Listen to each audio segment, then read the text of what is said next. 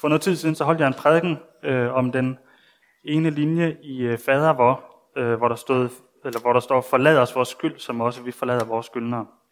Hvor at temaet var tilgivelse. Øh, og siden da, så har jeg gået og tænkt på, at jeg kunne egentlig godt tænke mig at prøve at holde en prædiken om den sætning, der kommer lige efter, nemlig øh, led os ikke ind i fristelse, hvor temaet så skulle være fristelse. Og det er så det, jeg har forberedt lidt om til i dag. Øhm, og når jeg gjorde det, så stødte jeg på en, øh, en artikel i øh, Kristi Dagblad, øh, hvor at øh, Pave Frans, han mener ikke, at sætningen leder ikke i fristelse hører hjemme, øh, skriver Kristi Dagblad i december 2017. Ifølge Pave Frans, så kan det nemlig tolkes som om, at Gud er i stand til at lede mennesker ind i fristelse. Og det er imidlertid ikke rigtigt, mener paven ifølge The Telegraph. I stedet ønsker paven, at man siger, lad os ikke gå ind i fristelse. På den måde er der ingen tvivl om, at mennesket selv er årsagen til, at det giver efter for fristelser. For det er mig, skriver paven, det er mig, der falder. Det er ikke ham, altså Gud, der skubber mig ind i fristelse for at se, hvordan jeg falder. Øh, det gør en fader ikke, skriver pave, pave Frans. En fader hjælper dig til at rejse dig op straks. Satan leder os ind i fristelse. Det er hans afdeling, siger paven. Og det er noget af det, som det skal handle om i dag, øh, selvom jeg kan være uenig, eller er uenig med pave Frans i rigtig mange andre grundlæggende ting, så kan jeg faktisk godt følge ham i, øh, i den her udtalelse. Øh, og øh, jeg, har, jeg har altid selv undret mig over det der, leder os ikke ind i fristelse, for Gud leder os jo ikke ind i fristelse. Gud ønsker at lede os igennem fristelsen. Øh, for fristelserne kan vi ikke undgå, så vi må bede Gud om at lede os igennem dem. Og det er mit mål med min prædiken i dag. Ikke at argumentere for, at fader var forkert formuleret. Det har jeg slet ikke øh, kompetence til at røre med en ildtang. Men det er mit mål, at vi, øh, når vi går hjem i dag, så har vi fået en idé om, hvad er det, der sker, når vi bliver fristet øh, og falder for fristelsen. Hvad skal vi gøre? Hvad kan vi gøre, når vi bliver fristet? Og hvordan Gud vil hjælpe os igennem, lede os igennem fristelserne. Det er mit mål. Og så selvfølgelig det allervigtigste, at han samler os op, når vi falder. Jeg har valgt nogle få bibeltekster, som vi skal, som vi skal bruge i dag. Jeg vil heller ikke lægge skjul på, at øh, jeg har fundet lidt inspiration øh, til min prædiken i dag fra en amerikansk præst, der hedder Francis Chan.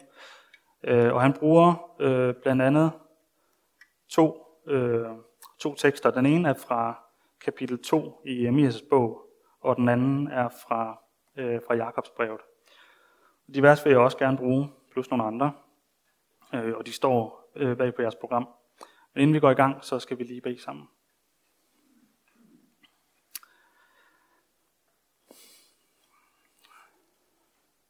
Far i himlen, jeg beder dig om, at øh, du må åbne vores hjerter nu, og at du må hjælpe os til at forstå problemet i fristelserne, og at du rent faktisk rækker ud til os for at hjælpe os igennem dem. Amen. Så jeg har taget øh, min øh, pengebog, som det hedder på Bornholmsk, med. Og øh, så vil jeg høre, om der er en af jer, der har lyst til, eller tør, at bytte alle kontanterne i jeres pengebog for alle kontanterne i min pengebog. Og jeg trækker ikke land. Claus er frisk. Bom. Du har den ikke med. Er der andre, der har lyst til at prøve at bytte? Andreas, du vil gerne bytte? Jeg får alle dine, du får alle mine. Hvor mange har du?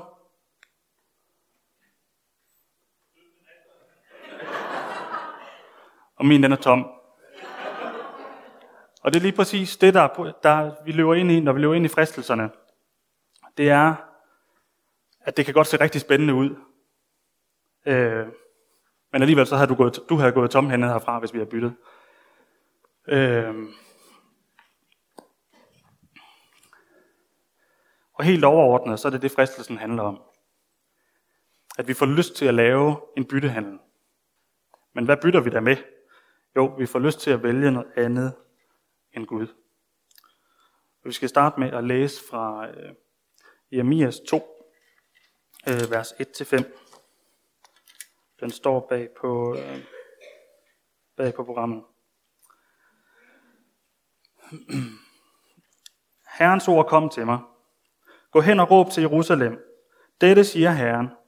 Jeg husker din trofasthed, da du var ung. Din kærlighed, da du stod brud. Du fulgte mig i ørkenen i et land, hvor ingen sov. Det er øh, israeliternes ørkenvandring, altså efter udvandring fra, fra, fra Ægypten, vi snakker om her. Israel var hellig for Herren. Det var hans første grøde. Alle, som spiste af den, pådrog sig skyld. Ulykken ramte dem, siger Herren. Vi læser igen og igen om, at øh, hvordan Gud fjerner fjenderne øh, foran israelitterne på ørkenvandringen. Når de er på vej til det forjættede land, øh, og de møder modstand, så hjælper Gud dem, så længe de holder sig til ham. Og hver gang de vender sig væk fra ham, så går det galt. Hver eneste gang. Hør Herrens ord, Jakobs hus. Alle Israels slægter. Dette siger Herren. Hvad ondt fandt jeres fædre hos mig, siden de gik bort fra mig og fulgte tomme guder, så de endte i tomhed. Og så længere nede i øh, vers 11-13, skifter et hedningefolk sine guder ud, og de er ikke engang guder. Men mit folk har skiftet sin ære ud med noget, der intet gavner. Du skal gyse over det himmel. Du skal stivne af skræk og redsel, siger Herren. To onde ting har mit folk gjort. De har forladt mig, en kilde med levende vand, og de har udhugget cisterner, cisterner, der slår revner og ikke kan holde vand.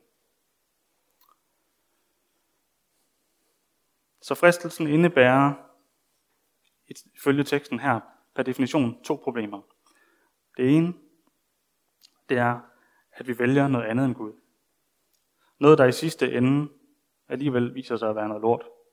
For eksempel, at vi bytter øh, vores, øh, vores kontanter væk for ingenting. I, øh, i, i Jemias her, der bruger Jemias bruger billedet med de her cisterner. Øh, Gud sammenligner sig selv med det, med det, med det, med det levende vand, som er uendeligt. Og så bruger han det her billede på cisterner, som, som bliver udhugget i klippen, og som slår revner, og så vandet forsvinder alligevel. Øh, men det, der virkelig gør Gud ked af det, det er, at vi vælger at følge fristelsen over ham. De har forladt mig en kilde med levende vand. Så vi bytter i virkeligheden Gud ud. Gud, som har skabt, som har skabt os og ønsker det bedste for os, øh, og ønsker at give os alt. Han ønsker at sørge for, at vi lykkes med vores liv, og at vi får evigt fællesskab med ham. Det bytter vi ud med noget, som slår revner og ikke holder. Og så står der, at englene i himlen, som ved, hvem Gud er, at de er rystede over at se, hvordan vi kan finde på at vælge noget andet end Gud. Du skal gyse over det himmel, du skal stivne af skræk og redsel, siger Herren. Så himlen gyser over at se os give efter for fristelsen. Nu er det sådan, at rigtig mange mennesker, de tror, at den her bog, det er en bog fyldt med regler for, hvordan og hvad man må og hvad man ikke må, for at vi så kan blive frelst, hvis vi holder de regler. Og intet kan være mere forkert. Det er en lang kærlighedshistorie. Vores Bibel er en lang kærlighedshistorie om en Gud, som har det ene store mål, nemlig at være sammen med sit folk, og være sammen med os. At tage sin menighed som sin brud han er brudgommen, der elsker os, menigheden, og ønsker at være sammen med os i al evighed. Og han giver os det for intet. Og derfor så er det så smertefuldt for ham at se, at vi vælger andre ting i stedet for ham.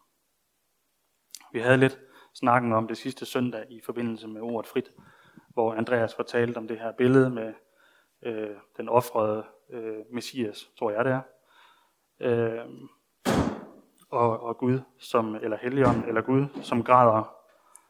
Øh, hvor at, at Bent han så siger, jamen det er jo, øh, det er jo fordi vi, øh, det, det, det, det er Guds gråd og sorg over dem, som ikke tager imod Guds gave.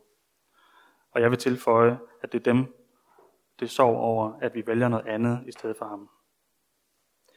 Ligesom himlen jubler, når et menneske bliver omvendt, så rystes himlen. Gud bliver ked af det. Og bliver fyldt med sorg, når vi vælger noget andet i stedet for ham. Fordi det i yderste konsekvens kan føre os helt væk fra ham. For det er jo ikke fordi, vi ikke elsker Gud, at vi synder. Øh, vi vil jo oprigtigt gerne være sammen med Gud. Det er også derfor, vi mødte op i kirke i dag. Det er jo for at fejre Guds tjeneste at være sammen med Gud. Men Satan, han vil gøre alt for, at vi ikke har lyst til at komme i kirke i dag. At vi ikke har lyst til at være sammen med Gud. Han elsker, når vi bliver hjemme om søndagen. Han ønsker stille og roligt at lokke os væk fra Gud ved hele tiden at vælge noget andet end Gud. Derfor er der bare noget inden i os, som har så meget lyst til at vælge noget andet end Gud. Og måske er der nogen af os herinde, som ikke bliver ved med at komme til Guds tjeneste, fordi det lykkes Satan at lokke os væk, stille og roligt. Så hvad skal vi gøre med fristelsen? Vi kan starte med at se på, hvad vi ikke skal gøre. Øh, og der skal vi læse fra Jakobs brev, kapitel 1, 13-16, og det står også bag på programmerne. Men ingen, som bliver fristet, må sige, jeg bliver fristet af Gud, for Gud kan ikke fristes af det onde, og selv frister han ingen. Når man fristes, er det ens eget begær, der drager og lokker en. Når så begæret har undfanget, sætter det synd i verden. Og når synden er vokset op, føder den død. Far ikke vild, mine kære brødre. Så vi skal ikke skyde skylden på Gud, når vi bliver fristet. Men hvor ville det være lækkert, hvis vi kunne skyde skylden på Gud. Øh, at han fristede mig, eller han lod mig friste over evne, at også, øh, hører man også nogen sige. Øh, eller hvis vi bare kunne skyde skylden på nogle andre. Ikke at det er noget nyt. Hvis vi nu starter ved Adam og Eva, som man siger. Øh, når Gud spørger Adam, om han, om han har spist af den ene frugt, som han ikke måtte røre i, øh, i haven. Hvad svarer Adam? Hun fik mig til det. Hende der, kvinden, som du har skabt.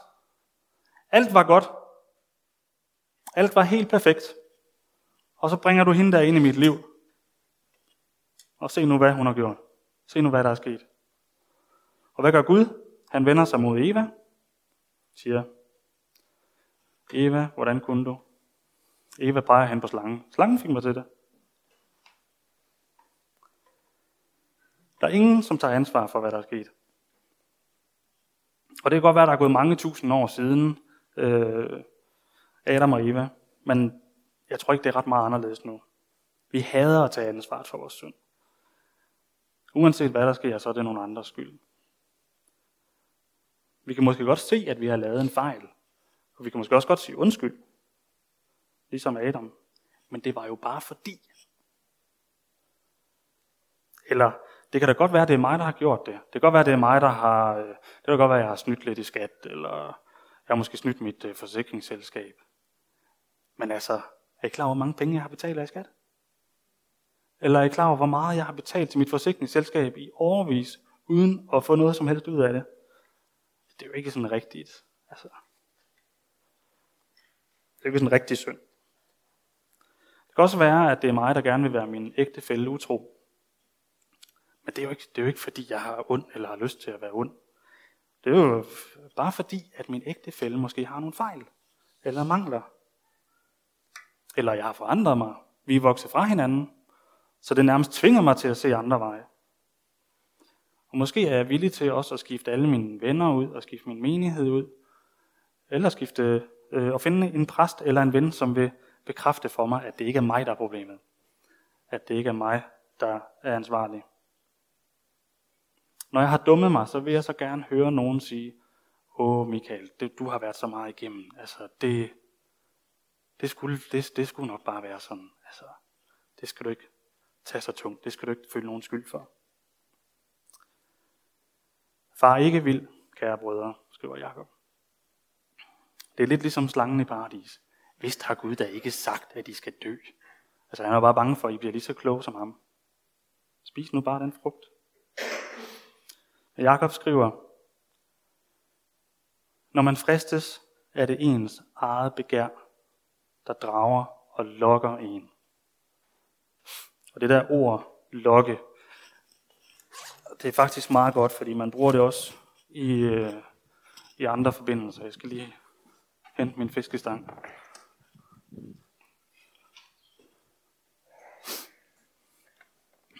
Fordi, når vi... Ej, der er godt nok støvet udenfor. Nå, når der er... Øh, når vi skal fiske, så ved vi godt, at vi skal forsøge, og jeg har ikke lige nogen ord med derhjemme, så jeg prøver med et stykke slik. Men, men vi ved godt, at fisken den skal lokkes. Den skal lokkes væk fra sit fællesskab. Fra, øh, hvad hedder det, øh, fra de trygge rammer. Så den, altså krogen i sig selv, den er jo sindssygt skarp og dødbringende. Det ved vi bare vi rører ved den, så sidder den fast i huden. Men hvis man lige sætter lidt på, så er det måske lidt lettere at lokke fisken ud. Og så kan man godt forestille sig, at Satan han står, kom nu, kom nu, tag den nu. Ikke? Smager godt den der. Ikke? Og vi ser måske ikke, hvad der er bagved. At det kan være skarpt og dødbringende.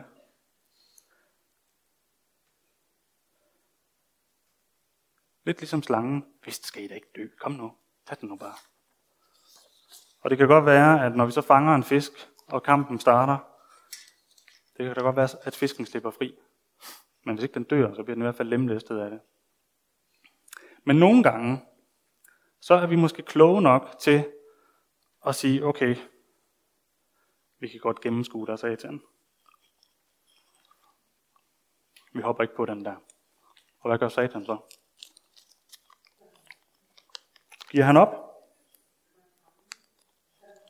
Nej. Han prøver bare at hæve indsatsen. Ikke? Nu er den lidt mere spændende. Se her. Ja. I kan få penge af at tage den her. Der hænger mange penge på. Eller I kunne få penge ved at I kunne tjene penge, i stedet for at sidde her i kirken. Okay? Kom nu, tag den nu. I stedet for så, så mister I faktisk penge ved at komme i kirke. Men I kunne tage den her i stedet for. Og sådan bliver han ved. Igen og igen, hele dagen, indtil vi på et eller andet tidspunkt giver efter. Han giver ikke op.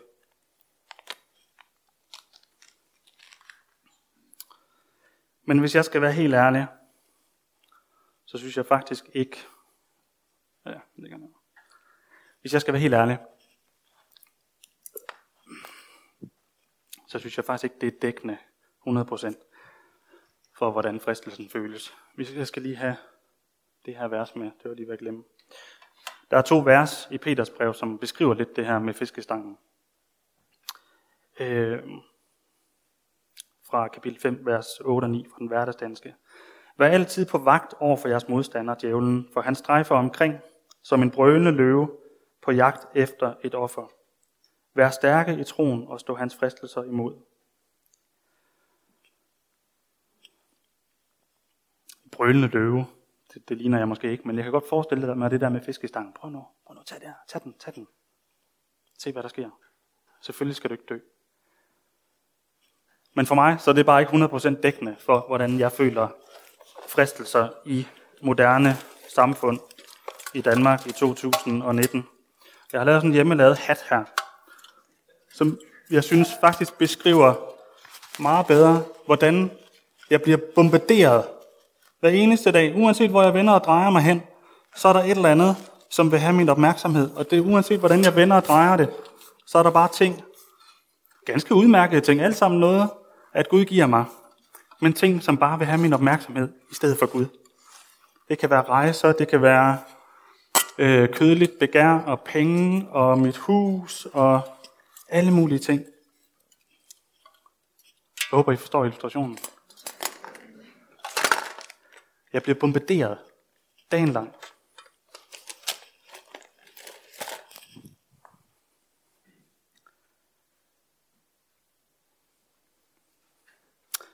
Det handler ikke om, at hvis jeg giver efter for fristelsen, at så går jeg fortabt. Øh, som jeg hørte Leif Andersen sige i en bibeltime på Oase sidste år, så er det ikke sådan, at man i det ene øjeblik øh, er frelst. Han, han bruger udtrykket, at vi står i nåden, og så fordi vi synder, så træder vi ud af nåden, og så er vi lige pludselig fortabt. Sådan hænger det ikke sammen. Og der er et, øh, et vers i... Øh, nej, Nå, den har jeg ikke fået med. Øh, der er et vers i 2. Timotius, hvor Paulus skriver, hvis vi er utro, når vi synder mod Gud, så forbliver han dog tro. For at fornægte sig selv, det kan han ikke.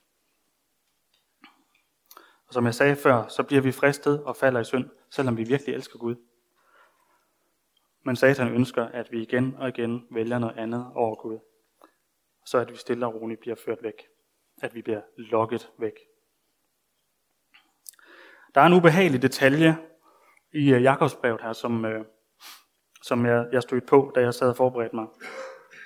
Øh, det er vers 15. Når begæret har undfanget, sætter det synd i verden, og når synden er vokset op, føder den død. Jeg har læst det her vers rigtig mange gange igennem mit liv, hvor jeg har tænkt, hvad i alverden handler det om? Det lyder altså underligt med øh, undfangelse og fødsel og alt muligt. Men jeg har fundet ud af, at Jakob faktisk giver en biologisk illustration af fristelsen og begæret og synden. Desværre er så den her beskrivelse forsvundet helt i den hverdagsdanske øh, bibel, for der står der bare, at det ene fører til det andet, og det fører så til synd, og det fører til... Men der, der bliver ikke brugt de her ord med undfangelse. Så I skal læse det i den autoriserede, hvis I vil have en idé om meningen. Men at begæret har undfanget, når vi giver efter for fristelsen, så sætter den synd i verden, og når synden er vokset op, føder den død. Ifølge øh, ham her Francis Chan, som jeg nævnte tidligere, så skal vi simpelthen forstå billedet som om, at der sker en undfangelse. Ligesom når et æg og en sædcelle mødes, og der starter et nyt liv. På samme måde, når begæret har undfanget, så vokser synden, ligesom et barn, der vokser op i mors mave, og når barnet fødes, er det et dødfødt barn. Et forfærdeligt billede, mildest talt. Men et billede på konsekvensen af at vælge Gud fra. Sådan kan vi læse vers 15. Når jeg står i fristelsen, så ser det hele spændende ud. Ligesom man siger, at øh, græs er altid grønnere på den anden side af hækken. Men Jakobs brevet her, vers 15, vil forklare mig, at det er det aldrig. Han advarer os, og han bruger et dødfødt barn som et billede på resultatet. Du vil aldrig, prøver han at skrive her, du vil aldrig få succes med at vælge noget andet end Gud. Uanset hvor spændende det ser ud.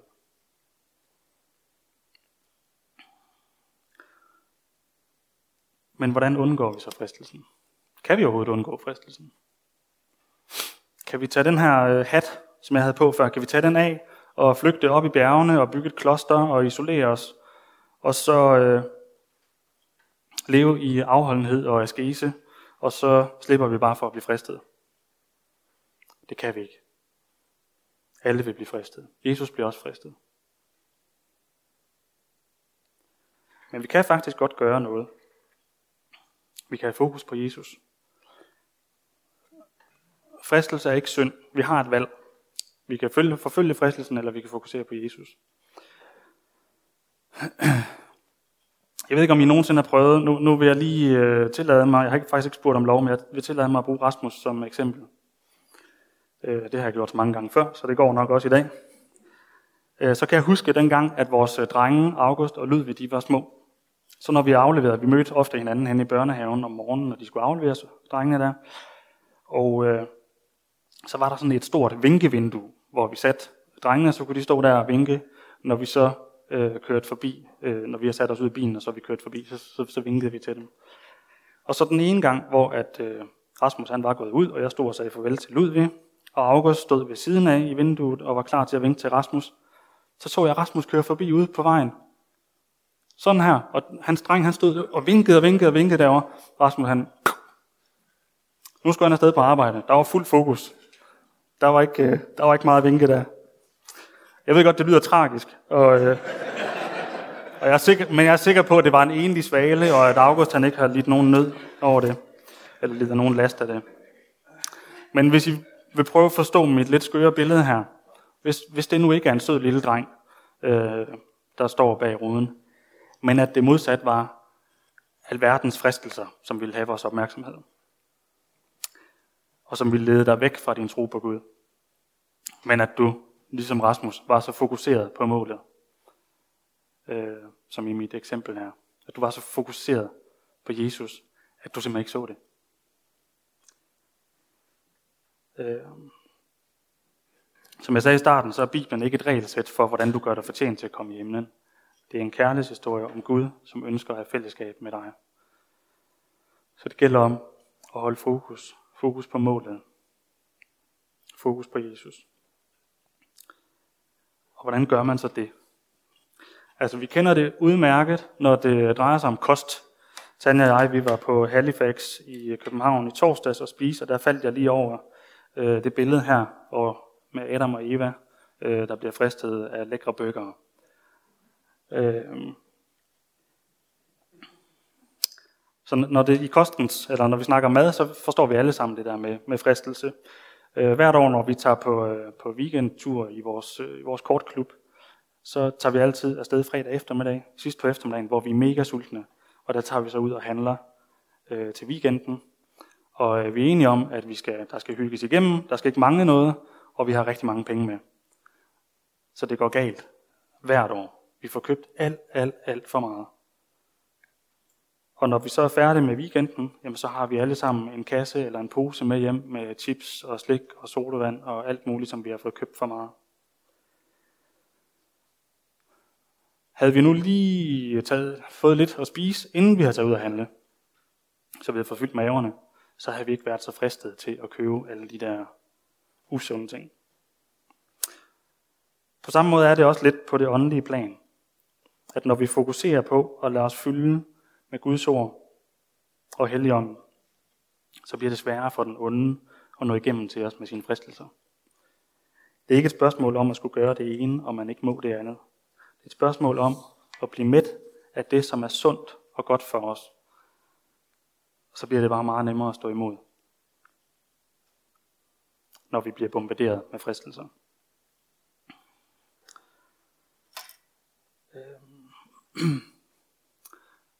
Jeg har de her to vers fra, øh, fra 2. Korinther 10, hvor Paulus skriver, hvor kampvåben er ikke værtslige, men mægtige for Gud til at bryde fæstningsværker ned.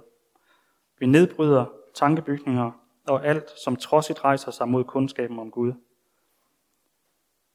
Vi gør enhver tanke til en lydig fange hos Kristus.